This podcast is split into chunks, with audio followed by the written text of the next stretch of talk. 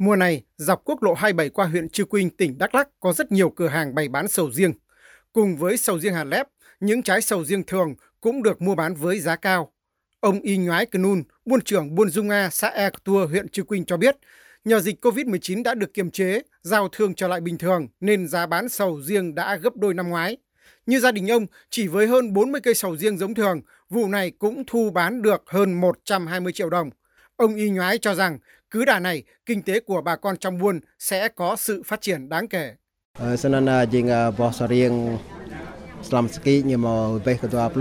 Năm nay thì sầu riêng có giá, không như năm ngoái do dịch Covid-19, quả bị hư, rồi một chỗ, không thể buôn bán được. Năm nay thì cũng tốt, vừa có năng suất, lại buôn bán được. Quả sầu riêng bây giờ được hơn 20.000 một ký, người dân cũng có lợi nhuận và kinh tế cũng có sự phát triển. Không khí mùa vụ càng sôi động ở huyện Krông Bách, tỉnh Đắk Lắk với những xe container chở sầu riêng đậu kín các khoảng đất trống hai bên quốc lộ 26. Đây là nơi hội tụ những vườn sầu riêng giá trị nhất của Tây Nguyên cùng những doanh nghiệp xuất khẩu sầu riêng lớn.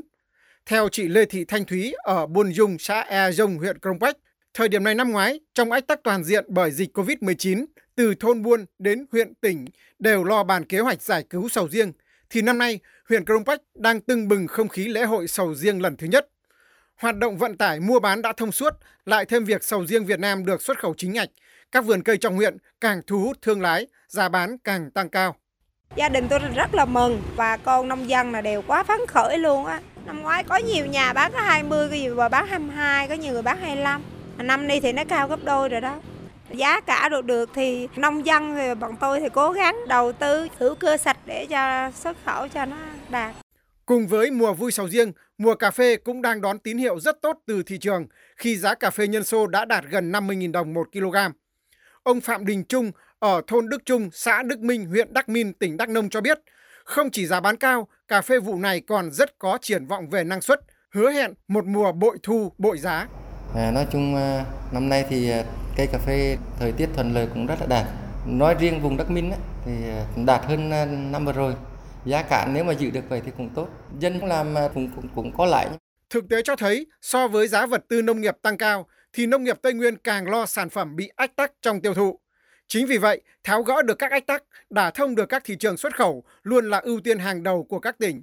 Ông Lê Văn Thành, Tri cục trưởng Tri cục trồng trọt và bảo vệ thực vật tỉnh Đắk Lắk cho biết, hiện đã có 20 loại nông sản và trái cây ở tỉnh đủ điều kiện pháp lý để có thể xuất khẩu chính ngạch sang thị trường Trung Quốc, Australia, New Zealand và Hoa Kỳ. Đắk Lắk còn thực hiện đề án lớn để các nông sản thế mạnh của tỉnh vừa có thể kết nối tiêu thụ trong nước, vừa xuất khẩu chính ngạch tới các thị trường khó tính. Chúng tôi đang xây dựng một cái đề án và để minh bạch được tất cả các sản phẩm. Đây là một cái đề án rất lớn để phục vụ cái truy xuất nguồn gốc. Cái thứ hai ấy, thì về cái cấp mã số vùng trồng là cái này chúng tôi cũng đang tức là xúc tiến kêu gọi các doanh nghiệp đồng hành cùng với nông dân. Hiện nay các doanh nghiệp cũng đang tập trung vào Đắk Lắk tìm kiếm kết nối mà đặc biệt là kết nối với các cái hợp tác xã tổ hợp tác à, những cái vùng sản xuất tập trung. Giá đầu vào tăng cao gây nhiều khó khăn cho sản xuất kinh doanh nhất là trong lĩnh vực nông nghiệp. Tuy nhiên, cũng đã có những thuận lợi lớn được nhà nước tạo ra, đó là các hiệp định thương mại thế hệ mới đã được ký kết, khai thông các thị trường lớn. Mặt khác, hơn 30% diện tích cà phê của Tây Nguyên đã trở thành một phần của các chuỗi liên kết, chuyên sản xuất cà phê chất lượng cao, có chứng nhận quốc tế. Sản phẩm đã được đón nhận ở hầu hết các thị trường trên thế giới. Thế mạnh mới của Tây Nguyên là trái cây, cũng đã có hàng chục loại tới được các thị trường như Trung Quốc, Australia và Hoa Kỳ, đem lại giá trị lớn.